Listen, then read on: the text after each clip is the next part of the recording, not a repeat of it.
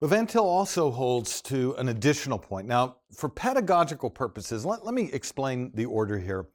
Um, the immutable personhood of the Son logically grounds the no commingling of the eternal and immutable Creator and the temporal and mutable creature in the union. But for pedagogical purposes, just to help you, I'm going to move now to this third proposition and talk about it in light of Van Til's corpus, and then work our way back to the ground for it in the immutability of the person of the Son. So, pardon the, uh, I guess this was my logically ideal presentation. Pedagogically, I'm going to t- talk about three and then work back to two. Van Til affirmed, secondly, that there is no commingling of the eternal and immutable nature of the Creator and the temporal and mutable nature of the creature in the union of the two natures in the one person of the Son of God. When the Son of God assumed to himself a true body and a reasonable soul, conceived in the womb of the Virgin Mary without sin, the immutable person assumed a mutable nature in a permanent and personalizing union. And let me explain what that means first about the no commingling of the eternal and temporal. Van Til says this Jesus became man, quote, it does not mean that the divine and human natures were intermingled. Christ was and remained, even when he was in the manger in Bethlehem, a divine person. But this divine person took to himself, in close union with his divine nature, a human nature. Accordingly, listen now, this is key. Even in the incarnation, Christ could not commingle the eternal and the temporal. The eternal must always remain independent of and prior to the temporal. End of quote. Let me put it this way Christ could not commingle the eternal and temporal. The eternal must always remain independent of and prior to the temporal, even in the union bond itself. You see, there's no commingling of the eternal and immutable creator and the temporal and mutable creature in the hypostatic union. Why? The and and think back, uh, think back to our first lecture, and I believe it was the uh, follow uh, the first module introducing Van Til, and then the material that we have on the Trinity. Here is a summary: the eternal must always remain independent of and prior to the temporal, even in relation, even in the creator creature relation, even in the hypostatic union. And so let me give you this as a guideline to understand here. Um, when you're talking about the creator creature relation, big C, little c, the incarnation, please hear this, affirms and does not modify that distinction and that relation. The incarnation does not introduce a tertium quid, a third thing. It's an immutable person, an eternal and immutable creator who takes to himself a temporal, mutable creature, human nature, and in that union, nothing is commingled. True union, no confusion of natures. Whatever else Van Til will say about the incarnation, and whatever else we might develop theologically with regard to the theology of the incarnation, it always and without fail expresses the baseline logic of the creator creature relation we've surveyed in previous modules.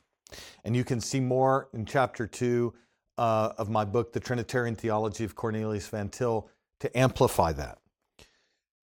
Now, Turretin is very helpful here. He enables us to locate precisely the mystery of the relation of the doctrine of the Trinity, with which we're familiar, to the mystery of the logic of the incarnation.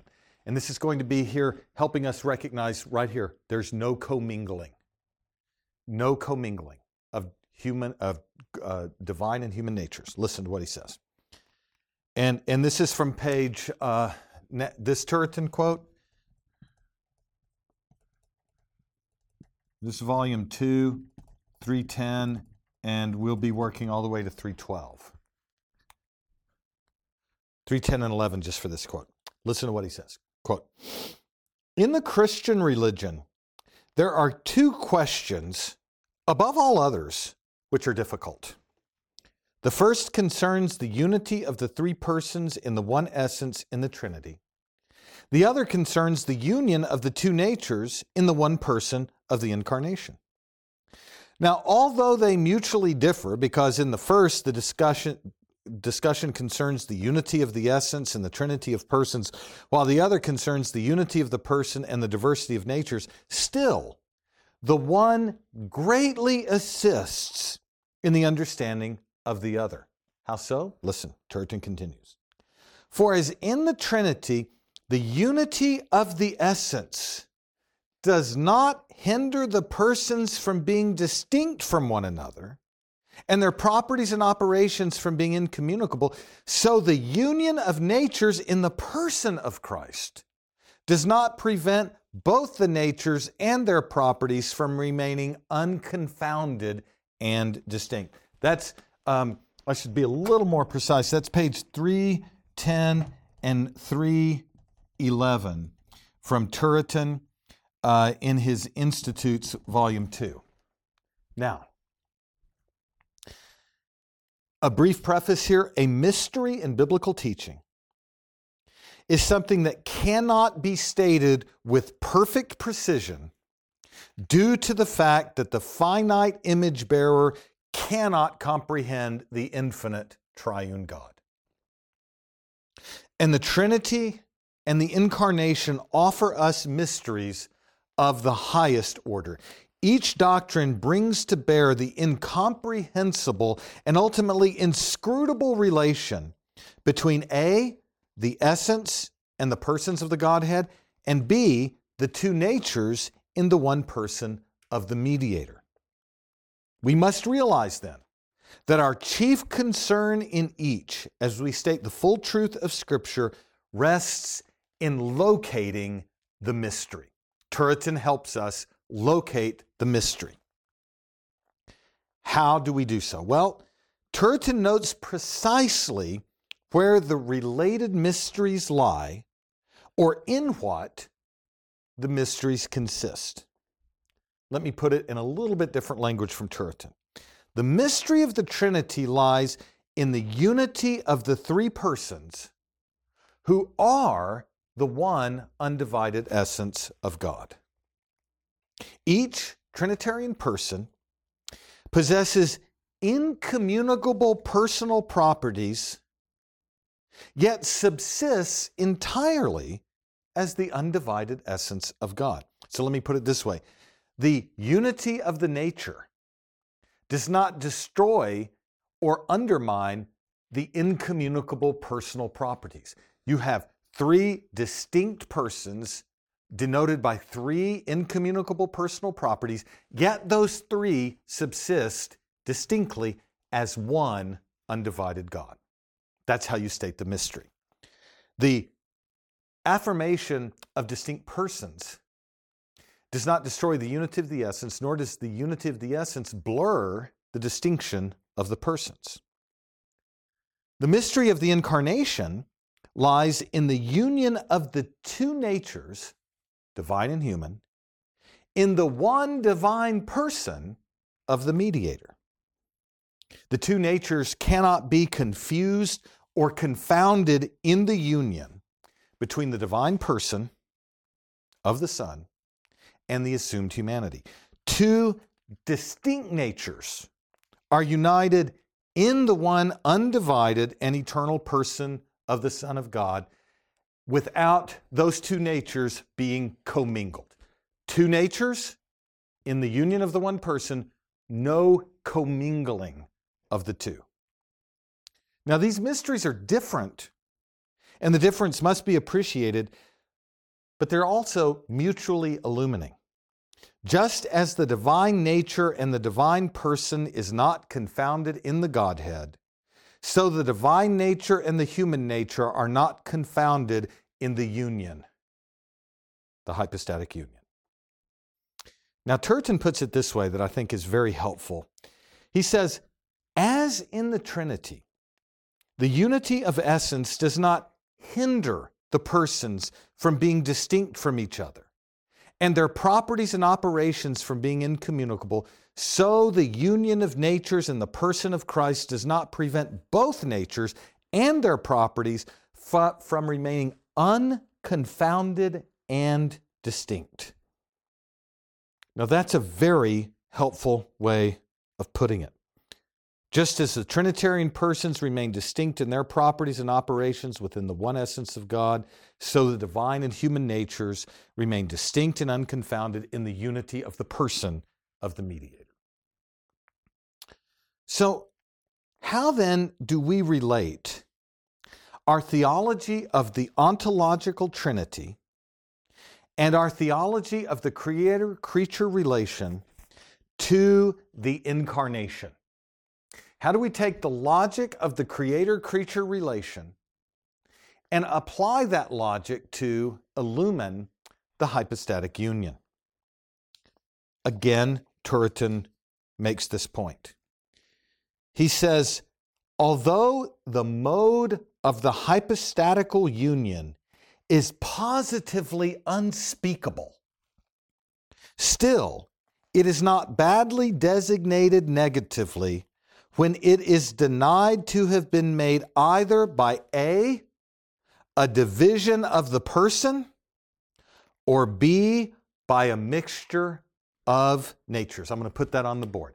When we're talking about this doctrine of no commingling, there is A, no division of person.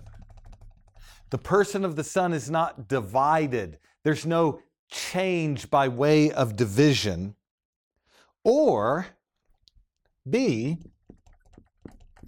no mixture of natures. Right there. Is the substance of Orthodox Christology.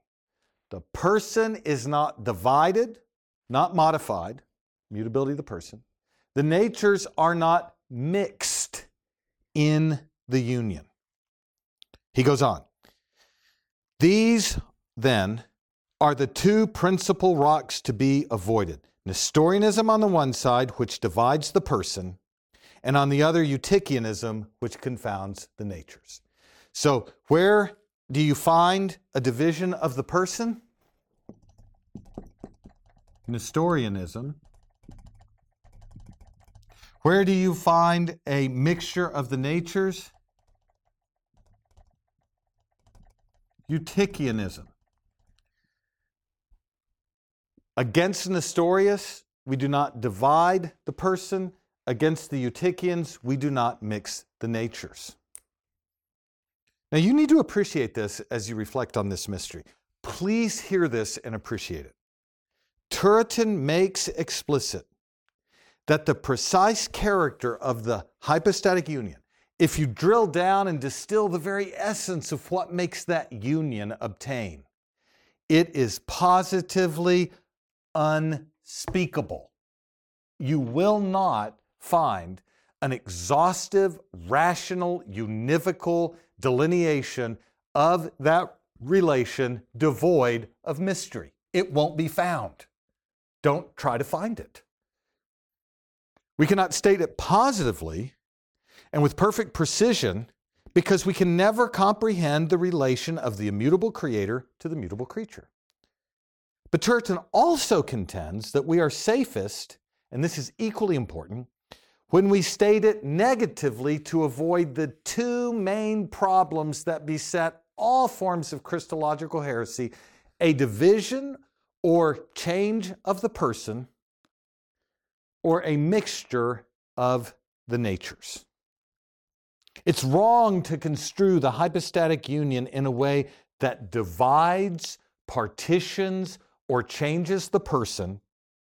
And it is wrong to construe the hypostatic union in a way that confuses or merges the natures. Neither dividing the person nor confounding the natures can be allowed. Both must be avoided at every point. And so when Van Til talks about this relationship between the divine person and the assumed humanity, he says that that event, number one, is a redemptive necessity. It is in no way needed in order to initiate or perfect the creator creature relation prior to the fall. But secondly, in the union of that assumed humanity to the divine person, there is no commingling of the eternal and immutable creator and the temporal mutable creature in that union. And the two things that must be avoided in this unspeakable and ultimately mysterious union is that the person is not divided, not modified, the natures are not mixed in the hypostatic union itself. Now, once we appreciate this third point, we're in place now to get to the rock bottom of what provides the theological guardrails against error on all sides. And it will be the immutable personhood of the eternal Son of God who takes to himself a true body and a reasonable soul in the event of the hypostatic union in such a way that his person is not divided, the natures are truly united, but neither the creator nor the creature are fused, confounded, or joined in a way that results in a third thing emerging from that union. And so we need to fix our minds now on developing this uh, central point about immutable personhood and its implications for the hypostatic union.